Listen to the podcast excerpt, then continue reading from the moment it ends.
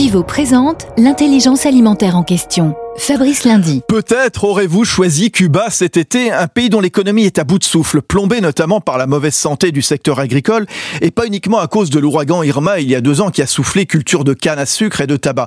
La faute à 50 ans de régime castriste, aggravé par l'embargo américain et la fin de l'URSS qui soutenait artificiellement l'économie. Et c'est un paradoxe. Cuba, autrefois numéro un des exportations de sucre, a été obligé l'an dernier d'en importer de France.